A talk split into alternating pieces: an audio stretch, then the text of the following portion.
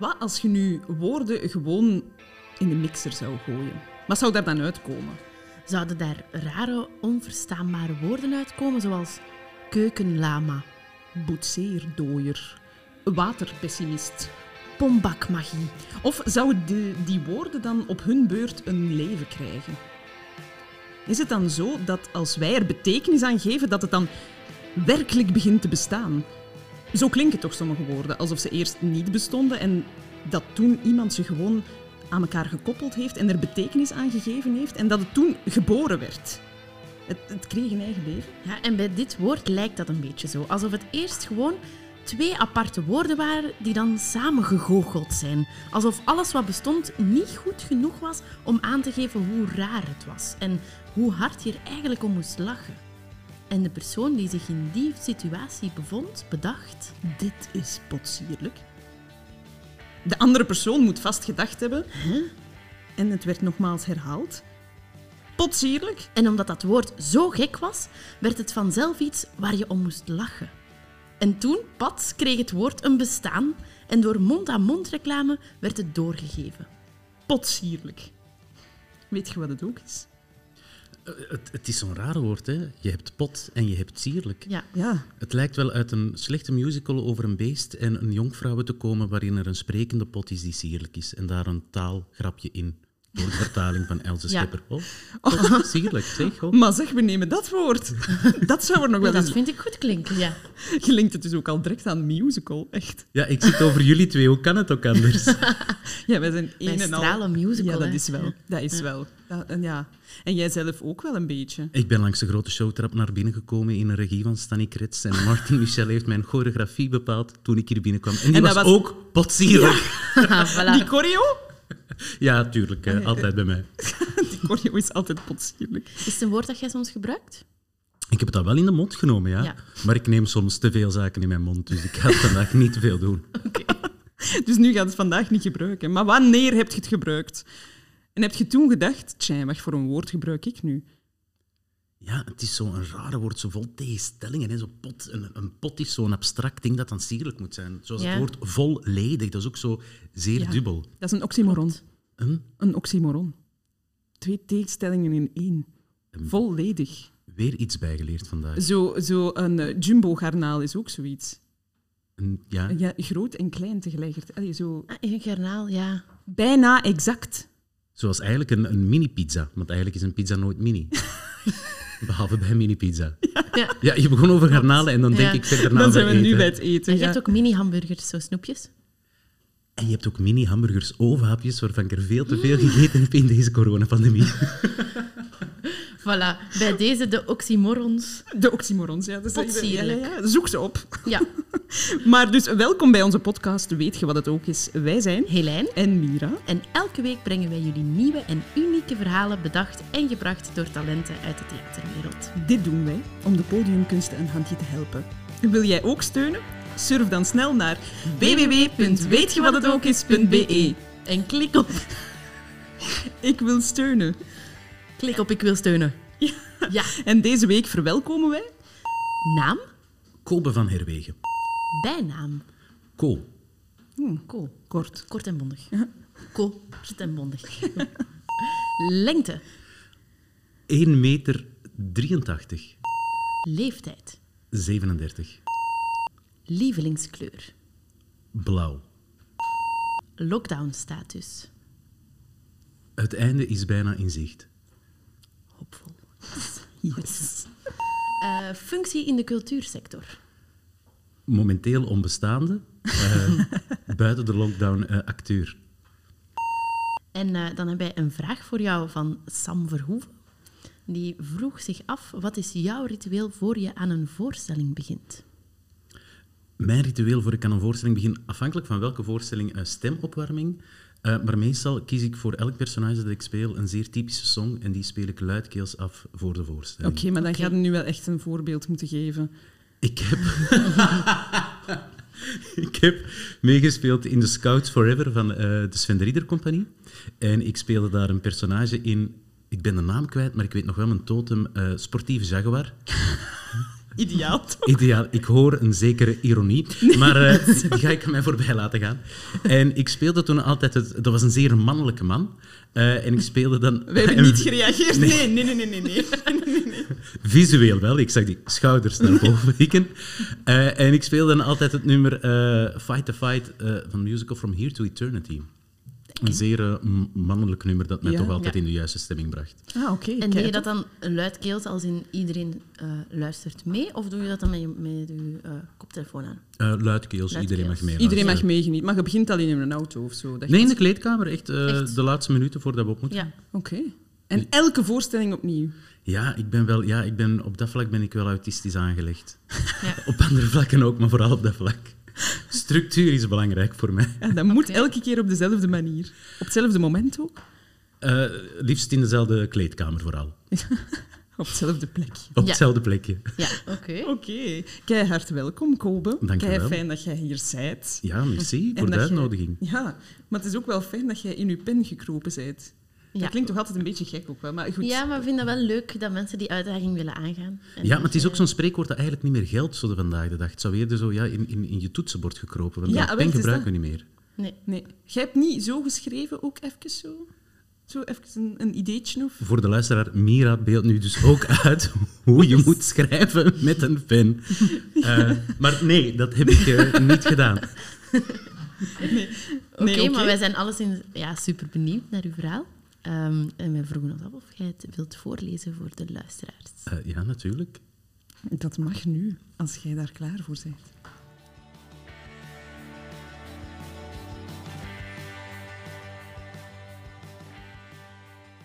Weet je wat ook is? Het kon mij niet meer veel schelen. Laat staan mij nog boeien. Door mijn passie in de steek gelaten, ontgoocheld. En dat voor een goochelaar. Jarenlang was ik er dag in dag uit mee bezig geweest. Het was de reden van mijn bestaan, mijn enige doel, mijn focus. Om het in dramatische woorden te zeggen. En toch, van de ene dag op de andere, poef, was het weg. De liefde verdwenen, alsof ze nooit had bestaan. Iemand die goochelt, zegt Van Dalen over een goochelaar. En een beetje verderop de definitie ervan. Kunstjes vertonen die gebaseerd zijn op gezichtsbedrog. Kunstjes. Het klinkt zo, zo denigrerend, zo makkelijk. En oké, toegegeven, het is ook niet altijd moeilijk. Zoals het gezegde gaat, als je geen talent hebt en toch de showbiz in wilt, dan word je maar goochelaar. En ja, ik heb mij daar ook aan schuldig gemaakt. Inspiratieloze kistjes en dozen waar dieren, zijden doekjes en pluimen in de vorm van veren boeketten worden uitgegoocheld. Maar gebaseerd op gezinsbedrog. hm, Nee, dat is iets te kort door de bocht. Het ware geheim van goochelen is het psychologische spel dat erachter zit. Bijvoorbeeld de toeschouwers hun keuzes beïnvloeden zonder dat ze het zelf doorhebben. Soms is het makkelijk. Maak bijvoorbeeld even je gedachten leeg. Ja, ja, ik heb het tegen u, diegene die nu naar deze podcast luistert. Maak uw gedachten leeg, denk nergens aan en luister enkel naar mijn stem. Zometeen vraag ik om twee zaken op te noemen. Luid op. Zeg luid op de eerste zaak waaraan je denkt. Zeg ik bijvoorbeeld bestek, dan reageer je zo snel mogelijk met lepel, vork of waaraan je ook denkt. Klaar? Twee zaken. Reageer zo snel mogelijk. Hier gaan we. Waaraan denk je als ik zeg een stuk gereedschap en een kleur? In 98% van de gevallen kom je uit bij een rode hamer. Juist? Nee? Proficiat. Dan hoor je bij die zeldzame 2%. De buitenbeentjes. Het is een eenvoudige manier om gedachten te sturen. Moeilijker is bijvoorbeeld om iemand doelgericht een bepaalde kaart uit een kaartspel van 52 verschillende kaarten te laten kiezen. Nu, er zijn verschillende methodes. Zo kan je een kaartspel met allemaal dezelfde kaarten nemen, of vallen de kaarten ook fysiek te manipuleren. Je kan het spel ook psychologisch spelen. En afhankelijk van de gekozen techniek kost het je enkele minuten tot maanden om deze te beheersen. En toch, ironisch genoeg, is de techniek die niet te zien is de moeilijkste om onder de knie te krijgen. Geen wonder dus dat ik er dag in dag uit mee bezig was en toch, plots was de liefde weg. Geen behoefte om nieuw materiaal onder de knie te krijgen, laat staan om het op een podium te brengen. En vroeger was het anders. Ik weet nog goed wanneer ik met goochelen begon, dat was in de lagere school. Ik was dik. Nee, niet mollig, ik was echt fameus dik.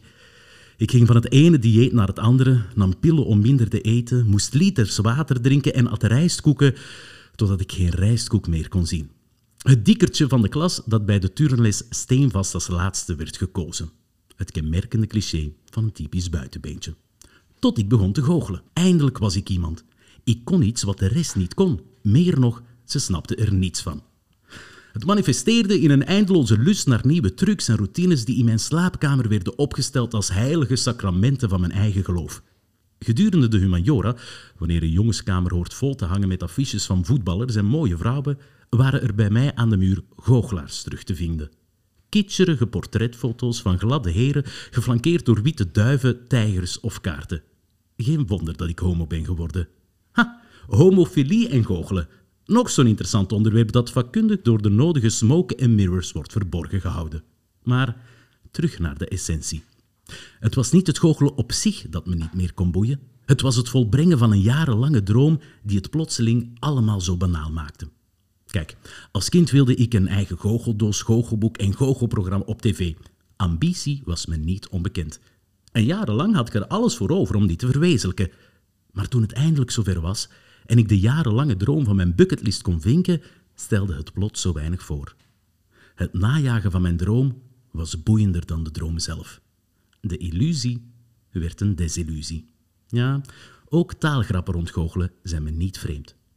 Wist je trouwens dat bepaalde goochelaars zich effectief in onze taal onsterfelijk hebben gemaakt? Iemand die heel handig is noemen we bijvoorbeeld een handige Harry. De meest handige Harry ooit? Jep, Harry Houdini. De wereldberoemde boeienkoning die in 1906, 1909 en 1912 in ons land op het podium heeft gestaan. Ook een leuk weetje is het ontstaan van een tompoes, het bladerdeeggebakje met pudding in. Wel, volgens de overlevering hebben we dit gebakje te danken aan P.T. Barnum, de hoofdfiguur in de film The Greatest Showman.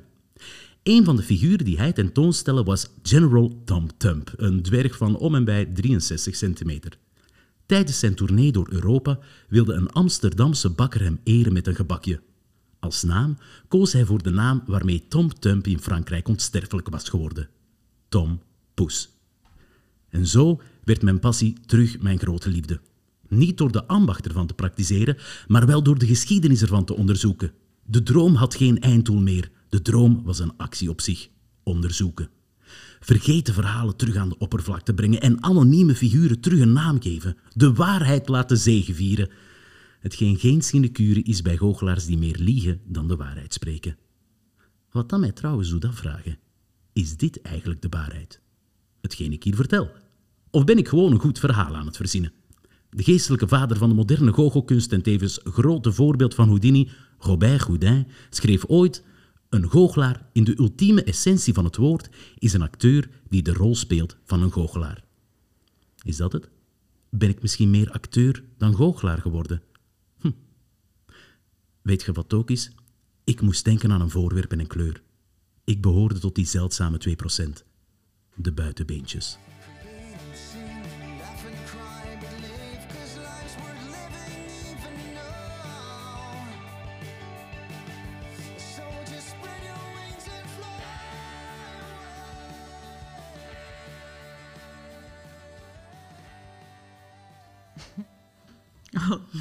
Heerlijk.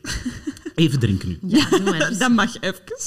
Maar ik vind dat wel zalig. Ik vind het ook echt wel herkenbaar, hetgeen wat in uw verhaal zit. Ik denk dat dat ook voor veel mensen wel herkenbaar is, zo het verliezen van uw passie even, of de liefde voor een vak waar je altijd een liefde voor hebt. Je voelt op een gegeven moment is dat weg en dan moet je op zoek naar hoe kan dat terug iets van mij worden. Iets waar ik gewoon van droom.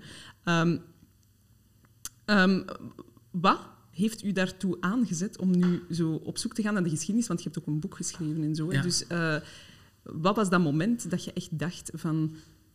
hey, ik moet echt iets doen. Ik mag dit niet zomaar loslaten. Of ik moet... Wel, ik, heel veel in de tekst is zwaar. Hè. Ik, ik was vroeger dat tikkertje, echt fameus dik. Ik heb veel te veel rijstkoeken gegeten. En ik, ik was zot van circus. Ik ging niet naar school als er een circus bij ons in het dorp was. ik, ik, ik spijbelde om die tent mee op te zetten. En ik spaarde circusaffiches en mijn kamer ging ook vol met affiches. En ik begon ook goochelaffiches te sparen. En ik zat toen in een goochelclub. Dat is dus de plek waar dat je goocheltrucs leert. En ik liet horen, ik spaar goochelaffiches vanaf nu. Dus als je er hebt, je mag ze gewoon geven aan mij. En er was een oude man, eh, meneer Werkers, die de week nadien langskwam en die gaf een grote envelop met daarin allemaal posters. En een van die litho-posters was zo mooi, die was helemaal opgevouwen, heel fragiel, die hebben we laten restaureren, die was zo mooi, maar niemand wist wie erop stond. Ook internationale goochelgeschiedkundigen wisten het niet. Ja, en dat was zo de drang van, allee, ooit zijn ze zo groot geweest, hebben ze zo'n mooie affiche gehad, heb je waarschijnlijk op de grootste podium van de wereld gestaan. En vandaag de dag weten we god niet meer wie dat je zei. Ja. En ja, mijn vader, die ook altijd in erfgoed en zo geïnstalle- eh, ge- geïnstalleerd, geïnspe- gefascineerd was, ehm, die ging mee op ontdekking. En, en zo zijn wij samen ons onderzoek begonnen. Wanneer was dat? Ja, in 2014 is ons eerste boek uitgekomen. Dat was Chapeau, de geheime goochelgeschiedenis van België, mijn expo in het Huis van Alain van België. In 2018 hebben we Een meisje met de feeënvingers uitgebracht. Een verhaal over Suzy Bandas, Jean van Dijk. Dat boek is ondertussen ook in Amerika eh, uitgebracht. Oh, cool. Amai. En, en zo, deze is dan zo de natte droom voor mij. En jullie gaan echt denken, oh, deze is zielig. Maar bon, op een gegeven moment krijg ik een mail van mijn, van mijn boekenverkoper. Uitgever is daar het woord voor trouwens. en die schrijft in het Engels, je weet nooit wie dat een boek net heeft gekocht. Ik zo, ja, David Copperfield. Exact. Oh my god. Nee, dat vind ik wel. Dat, dat, ik snap Dat net snap een droom. ik wel, ja. Ik lig op het nachtkastje van David Copperfield. Ja. En Dat kan echt bijna niemand Ja. zeggen. Nee, Nee, dat is echt... gelukkig misschien Er ook. zijn niet veel Vlamingen die dat kunnen zeggen. Maar dus het schrijven van het boek is wel gelinkt aan het passieverliezen? Of is dat een deel in het verhaal dat je misschien niet echt zelf hebt meegemaakt? Of Nee, nee, het passieverliezen is er ook geweest. Ik was echt altijd ja, door dat goochelen gefascineerd en ik had die droom en ik had dat doel en je bereikt het dan op een gegeven moment. Je, je zet er heel veel voor op het spel. Ehm, eh, privé, relationeel, maakt ook allemaal niet uit. Eh, en op een gegeven moment bereikte dat en denkt, oké, En nu? en nu? Ja. Wel, als, je- allee, ik- ik- iedereen heeft inderdaad wel zoiets. Hè. Je wilt in een grote musicalvoorstelling staan, bij wijze van spreken, en uiteindelijk, ja, oké, en nu? En nu? Van nu verder? Ja, Ja. Ja? en ik vond dat heel confronterend. Van, je hebt jarenlang er naartoe gewerkt, alles op het spel gezet, dat was uw droom. En dan ineens ja, wordt hij aan degelijk geslagen, doordat je hem hebt kunnen bereiken. En het leuke is met dat onderzoek, ja, dat, is, dat is echt een droom op zich geworden. Je bent daar, er constant mee bezig. Er lopen nu ook weer wat onderzoeken en dat heeft geen einddoel. Wat dat, dat wordt, een boek, een tentoonstelling, een lezing, een artikel, I don't know. Couldn't care less. Het gewoon het onderzoek en het vinden en... en enthousiast worden omdat je eindelijk in een krant na twee dagen een optreden hebt gevonden van een goochelaar waar dat je lang naar op zoek bent. Ja. Ja, dat is nu hetgeen wat het leuk maakt. Oké. En wilde daar verder nu iets mee? Als in, wilde nu dat dat een voorstelling wordt? En je zei ook acteur, je zei ook maker, denk ik. Dus wilde dan dat dat op een scène gespeeld wordt? Wilde jij uw, bevindingen zien gebeuren daar live? Ja, eh, ja ik, heb lang eerst gedacht om het zelf te doen. Ehm, maar zo, ja, het echte goochelen op zich, dat ben ik wel ondertussen een beetje... Ja, ik, het begon zo leeg te worden. Leuke, dat was altijd zo de laag die bij mij bij het goochelen vooral ontbrak, was, eh, was eh, het emotionele dat je kunt overbrengen naar een publiek. Ik denk, eh, verwondering kun je overbrengen als goochelaar. Hè. Kies je leeg, kies je terug open en er zit een konijn in. Wow, verwondering. Maar daar een emotionele gelaagdheid aan geven, dat ontbrak. Wat dat je niet hebt bij theater, bij dans, bij muziek, bij film, bij, bij tv, verschillende andere kunstvormen. En vandaar werd dat goochelen op een gegeven moment zo banaal. Als mensen mij vragen, doe een keer een trucje. Ja, ik vind dat altijd zo de meest... Ik vind dat een heel denigrerende vraag, want het is meer dan een trucje doen. En dat heb ik ook... Met, met Abracadabra was dat ook de, de voorstelling en de tv-reeks. Dat ging altijd over het verhaal daar rond. Die, die voorstelling ging niet over, ik doe hier een trucje. Die voorstelling was om een kweeste van mijn grootvader te volbrengen. En om die te volbrengen, ja, moet je op een gegeven moment een paar trucjes doen. Ehm, dus ik ben de vraag even kwijt in deze hele lange antwoord.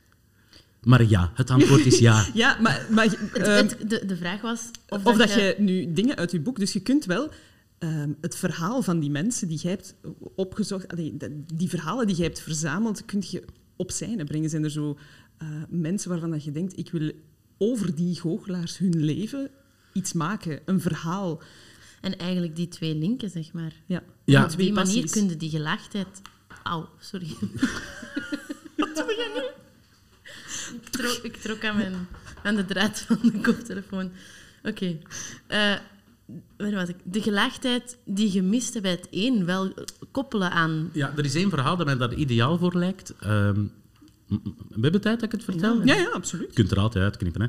Eh, er was, eh, de Golden Age of Magic is zo, zijn de hoge dagen van de goochelkunst. Dan spreken we over eind 1880 tot en met 1920. En goochelaars waren de grote sterren, hadden hun eigen treinwagons, eh eh, rezen van stad naar stad om in de grootste theaters op te treden als hoofdattractie.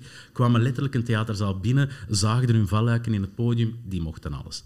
Nu, een van die goochelaars in die periode was Servet Leroy. En Servet Leroy was een Belgische goochelaar, geboren in Spa, was het leven hier beu en is verder eh, gevlucht naar Engeland, toen het mekka van de goochelkunst. En heeft daar goocheltrucs uitgevonden die nu nog altijd door David Copperfield op het podium werden gebracht. Nu, in 1920 krijgt hij een auto-ongeval, hij kan niet meer optreden. En twintig jaar later wil hij toch eindelijk nog eens op het podium staan en afscheid nemen van het publiek in het Hacker- Hackers Theater in New York. Maar die voorstelling is eigenlijk een gênante vertoning. Al die trucs zijn passé, die zijn ouderwets. De assistentes ja, die hebben niet kunnen repeteren, die hebben een dag zelf geleerd hoe ze in en uit een kist moeten stappen. Uh, het publiek gaat weg tijdens de pauze en in acte 2 wordt er letterlijk het doek neergelaten over die ooit zo grote man. Ik vind dat een heel mooi verhaal van, van, van vergankelijkheid. Uh, weer het gegeven. En vroeger, je kunt iemand groot zijn en je kunt heel bekend zijn, maar ja, wat is bekendheid? Binnen twintig jaar zijn we, zijn we gewoon vergeten.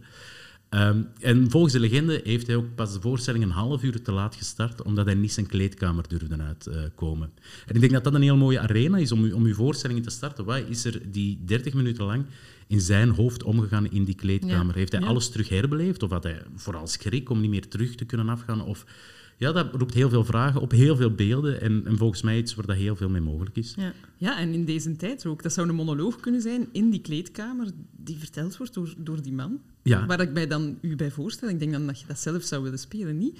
Of, of is dat zoiets dat je denkt, ik zou het liever maken dan dat ik het zelf speel? Nee, deze zou ik zelf willen spelen. Ja. Het, het, het, voordeel is met heel onderzoek, zo, we, we zoeken ver op, hè, 18e eeuw, 19e eeuw, maar ja, natuurlijk ook heel het circuit van, de, van sinds de jaren 1950 tot nu, de Oud-België, et cetera. Vandaar ook die interesse in Gaston en Leo, die mij altijd hebben weten te fascineren. En vandaar ook het idee om daar een voorstelling rond te maken.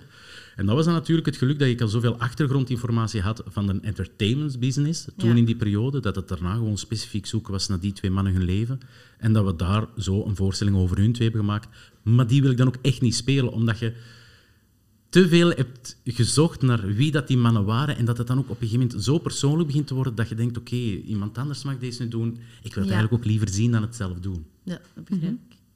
Maar ik snap wel dat dat verhaal wat je net vertelde, dat, dat, dat triggert mij ook wel. Ja. Omdat ik zie, al, ik zie het al voor mij of zo. Ja, hij had ook een assistente die er ongeveer 23 uitzag en een luipaardmotiefje aan had. Hm? maar ik geef dat echt een mega compliment dat je mij zo jong inschat. maar bon. Maar dat komt door dat plexiglas. Ja, dat is waar. dat, dat, dat voor jong. Hoe oud zie ik er dan uit? 27. niet nieuw verslikken. niet doen. De klank viel even weg in mijn oren. um, ik vroeg mij af... Um, Heb je, je in het acteren gerold vanuit het goochelen? Of is dat iets wat er... Wel, dus...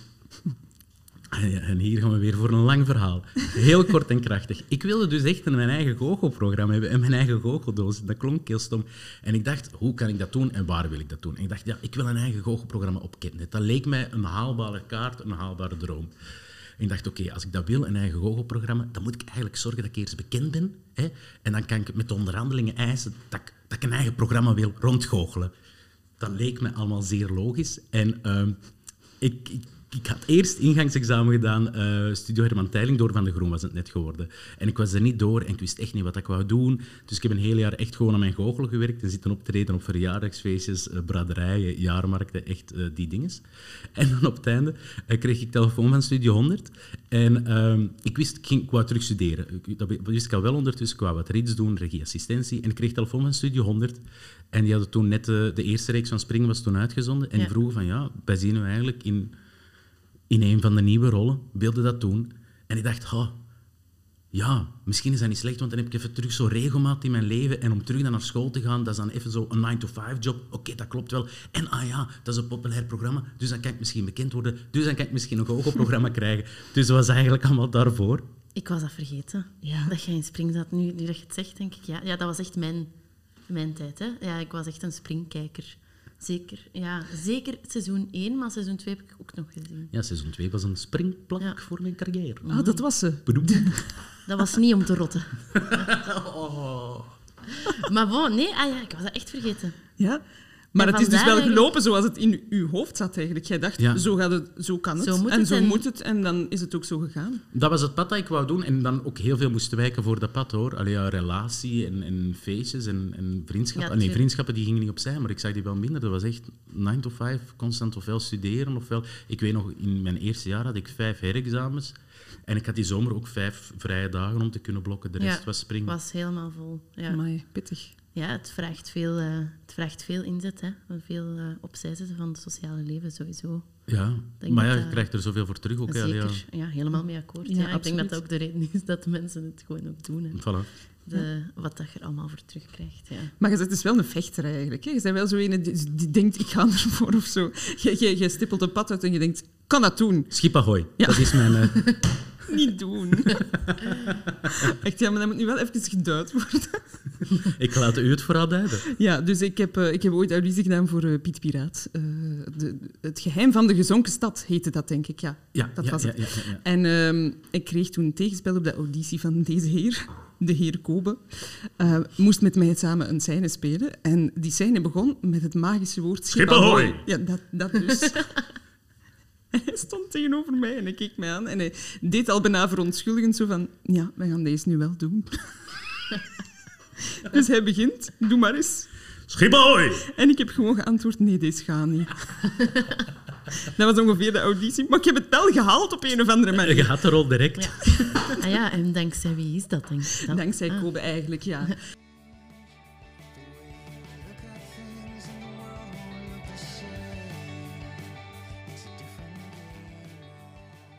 Het goochelen. Als kind, ik stel mij dan kleine Kobe voor die zo iets ziet op tv en denkt, dat wil ik doen. Had je zo'n eerste moment van verwondering dat je denkt, daar is het begonnen? Volgens mij, mijn eerste ding was... eh, ik zat op de trap bij ons naar de living en mijn vader toonde een kaartspel en eh, die riffelde erdoor en dan werden allemaal dezelfde kaarten. En dat is de eerste truc dat ik me letterlijk kan herinneren en ik moet toen om en bij vijf à zes jaar geweest Ja. zijn. En dan was dat, ja... Van Sinterklaas kreeg ik dan goocheltrucs en ik ging optreden hè, op verjaardagsfeestjes bij ons in de straat. Eh, en dan had ik mijn eigen goochelbankrekening, want ja, je verdiende dan wel iets. En dat ging dan daarop. Zalig. En dan één keer per jaar hadden de grote tweedehands goocheltruckenbeurs in Gent. En dan oude goochelaars verkochten dan hun oude rommel voor veel te veel geld. En dan ging ik het geld van mijn bankrekening halen en naar Gent met een trein. Van uw goochelbankrekening. De Oh, goochelbankrekening. Heb Klinkt je die nog? indrukwekkender. Eh, nee. Dat zou te max zijn, zo bij hè. En dat je dan KBC. zegt, en later heb ik daar mijn hond van gekocht. van de goochelbankrekening. Ja, dat zal uiteindelijk mijn gewone bankrekening uiteindelijk zijn geworden. Om, omgegoocheld tot een echte bank. Ah, Helene, echt. Schrijf. Je zit zo goed in die woordspeling. Het goochelen zit er al vaak in, heb je het gehoord? Ja, ja, ook in de inleidingen. Ja.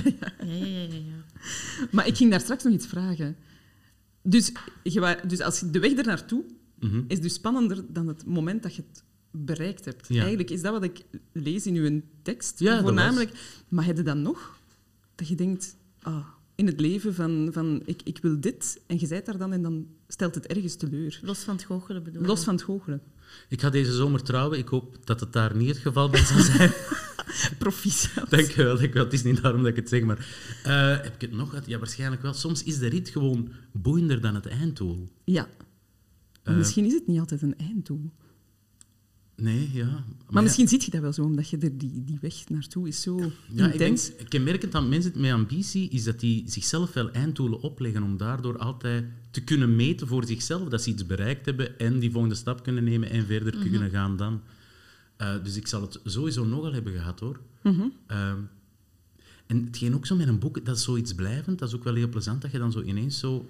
Vorige week kreeg ik een mail aan van iemand die die boek had gelezen, Chapeau, uit 2014. En die begon daarover. En dat was zo, ah ja, oh ja, juist, we hebben dat ook nog gedaan. En dat blijft Dat zo wel blijft ergens bestaan. verder leven. Ja, Zo. Ja, TV is zo vergankelijk. dat is wel waar. Ja. Ja, dat is wel waar.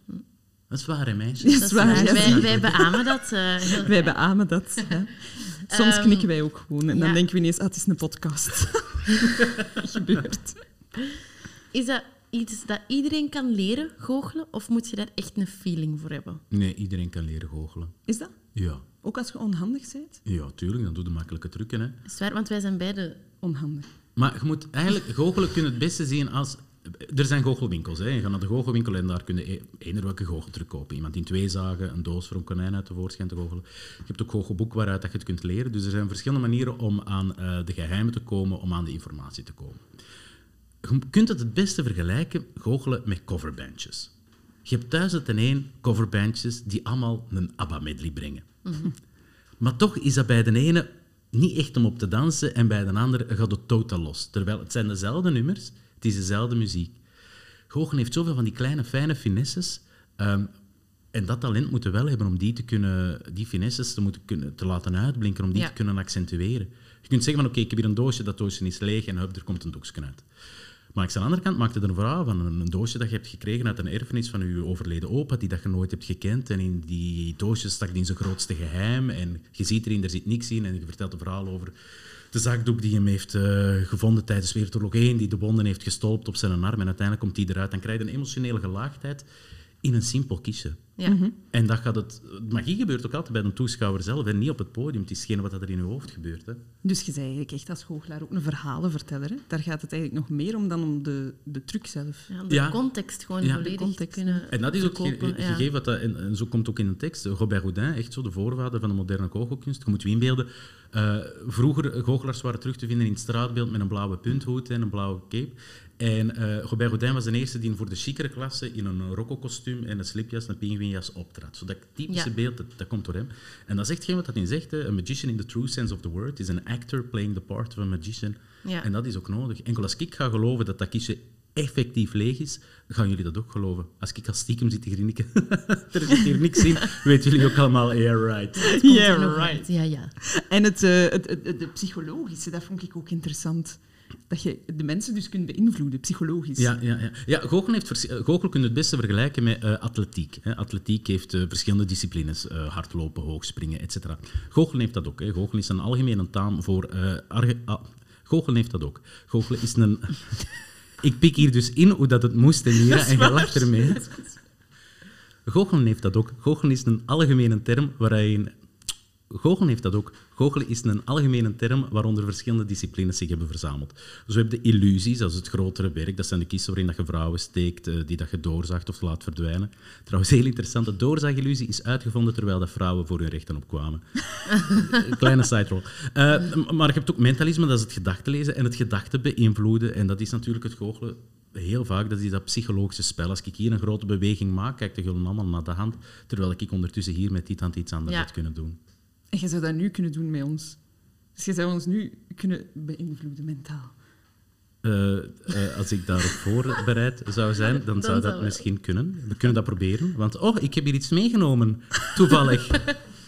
Oh, maar wat doet dat hier? Een voorspelling? Hoe is die hier terechtgekomen? Bon. Oké.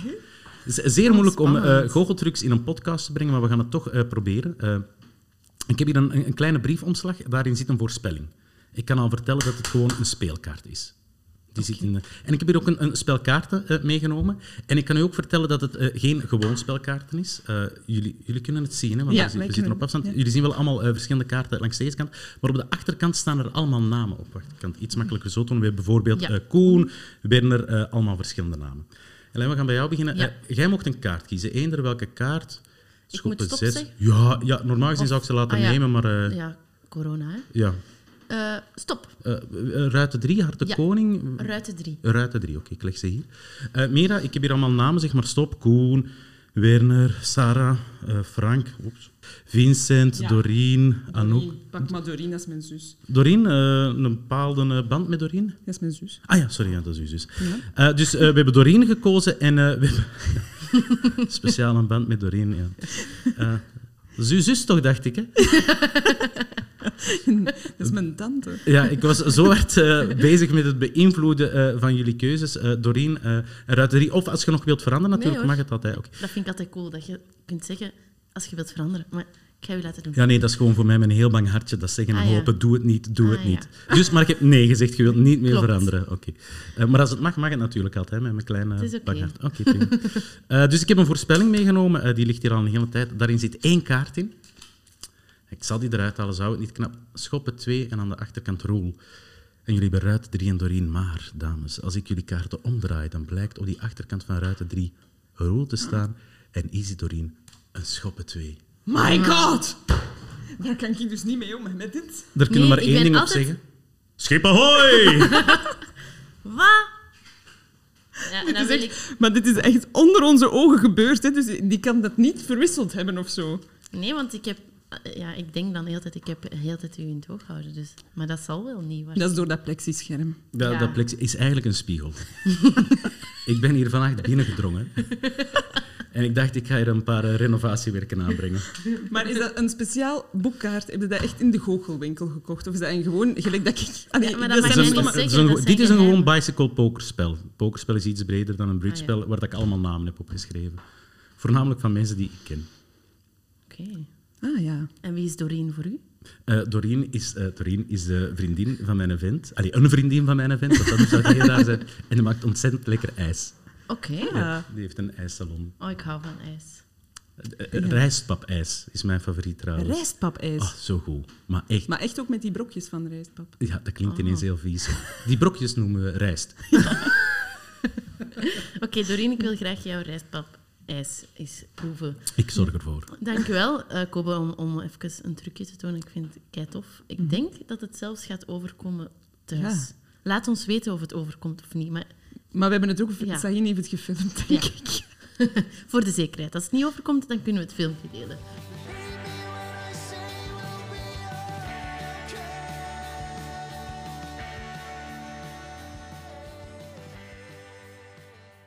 Ehm, Oké, ja, Kobe, dan hebben wij eigenlijk nog één vraag voor u. Je hebt eh, van ons een vraag gekregen van Sam. Mhm. En wij vragen eigenlijk aan elke gast om voor een van de volgende gasten een vraag te bedenken. En bij jou is dat eh, een meisje van zes jaar. En zij Zeven. is zeven Maar ja, dat- dat- ondertussen. dat is- Sorry. Ik ben, ja. Ja, ja, ik snap het, sorry. Misschien is En het voor- tegen dan al zeven, je weet nooit hoe dat... Of acht. of acht. Het is eigenlijk dertien, maar het is... Nee, het is niet waar. En het is een Is meisje... het Doreen? Want dan zou het uw nicht misschien wel kunnen zijn. Sorry, Helene. Dus de vraag die wij willen... De vraag die jij zou moeten stellen is aan een meisje van zeven jaar. En zij is de jongste dichteres van België. Ze heeft een boek uitgebracht. Wauw. Het mag een beetje een, een, een, een, een vraag vol fantasie zijn of zo. Het mag, het, het mag wel... eh, je mocht daar ook even over nadenken. Als je zou mogen kiezen, in welke vreemde taal dat je niet spreekt, zou je graag willen kunnen dichten? Dat is een mooie vraag. Ja, zeker voor een dichteres. Zeg- Zeker voor een dichteres. Hoe jong ze ook is. Moet wel, ja. Ik ben aan het denken, ik zou graag... Dichten in... Ja, ik vind zo, zo Deens of Noors vind ik altijd heel tof. Dat zou ik heel graag kunnen. Dat is zo zeer kabbelend, hè? Ja. Ja. En zo af en toe zit daar zo eens een woord in. Dat heb ik verstaan. Dat vind ik zo leuk. Kotbelaar! Ja, dat ken ik. Dat is ga lekker. Ja, maar die hebben zo'n paar woorden die zo lijken op onze taal, maar zo dichtbij. Ja, ik kijk veel series in, in, in die taal en ik vind het altijd boeiend. Ja, het erge is dat ik dan ook altijd geloof dat ik dat kan. Dat is, dat is Ja. het erge in mijn hoofd, is dat ik denk dat ik dat versta en dat ik dat ook kan. Totdat je de ondertitels afzet. Dat is echt... Over wat hebben ze het? Dat was ook zo in de corona. eh, Weer een stom verhaal er even in te Ja, gooien. altijd. toch bezig, hè? Eh, ik vind Borat wel grappig. Ja. En Borat heeft een nieuwe film, maar je kon die nergens zien. Iemand had dat mij doorgestuurd dat ik dat wel kon zien zonder ondertiteling. Ik dacht, ja, dat is helemaal geen probleem, want allee, ja, dat is Je Engels. verstaat dat, hè? Je verstaat wel, ja. Dus ik ga niet de clue van de film vertellen, maar het gaat dus over Borat en zijn dochter. Die komen uit eh, Kazachstan. Ja. En de helft van de film spreken die dus tegen elkaar in de plaatselijke taal van Kazachstan. Kazachstanees, ik weet niet maar is Ik ook- was ook ook al aan het nadenken. Kazachstans? Ja, dus je zit zo te kijken en je denkt, oh, dat is wel grappig, zo een scène waarin dat je het niet verstaat. Zo. Oeh, die scène begint toch wel lang te duren. En dat blijft. Een uur en een half later. Toffe film. En heb je het verstaan uiteindelijk, wat er gebeurd is? De boodschap was wel duidelijk op het Ja. einde, ja. Ja, het is een ontroerende film, hè. Eh, ja, ik heb wel een paar traantjes gelachen. gelachen. gelachen. Gelachen ook. Oké, dankjewel, Koben, om bij ons te zijn. Ja, ik Ja, vond het super gezellig en ik vond het boeiend. Ja, ik vond het ook Eh, boeiend. ik heb altijd, als ik het zo goochelen zie, denk ik altijd, ik wil het weten. Maar ik heb nu al geleerd dat ik het niet meer vraag. Want Je wil het ook gewoon liever niet weten, want als je weet hoe dat werkt, dat is, is, het waar. zo flauw. Ja, Ja, ik, dan is de magie weg. hè. ik wil ook altijd ja, zo'n beetje het kind in mij laten leven en denken, nee, nee, het is echt magie. Ja. Maar ik heb dat nog altijd met theater ook. Als ze mij zeggen, daar is de keuken in de coulissen, dan geloof ik echt dat daar zo'n een, een, een. Donald Muilen benaast staat. Allee, ik bedoel, dat is... In sommige voorstellingen is dat natuurlijk ook wel. Ja. Eh, Meestal in comedies. Maar ik wil dat niet kwijt. Ik wil niet zo een coulisse zien met zo drie mensen die zo Ja, tegen elkaar aan het babbelen zijn. Van de eerste, de ne- allee, nadat je zo'n keer voor tv of met film, dan ineens is er zoveel magie weg. Ja, Mhm. ja, dat ontnemen ze Ja, echt. en dat vind ik wel jammer. Vanaf Mhm. dat ik ja, meer met theater en dan ga studeren en dan ineens is er veel weg van de magie. Dus ik ben blij dat ik niet weet van de magie van het goochelen. Voilà, we willen het daarvoor. niet weten. Allee, ik wilde nu net in terug hier gaan uitleggen. Nee, maar ik wil bon. het niet weten. Het mag ook aan mij alleen. Schip ahoy, zo meteen. Maar merci Kobe, ik vond het kei gezellig. Ik vond het heel tof. En Ja. ook eh, jullie thuis, dank je wel om nog eens te luisteren. Ja, en eh, vergeet zeker niet te surfen naar onze website www.weetjewathetokis.be en klik daar zeker op. Ik wil steunen. Ja, want we hebben het nodig, het geld. Goochel ons bedrag naar omhoog, alsjeblieft. Wauw. Tot hoort! Tot hoors!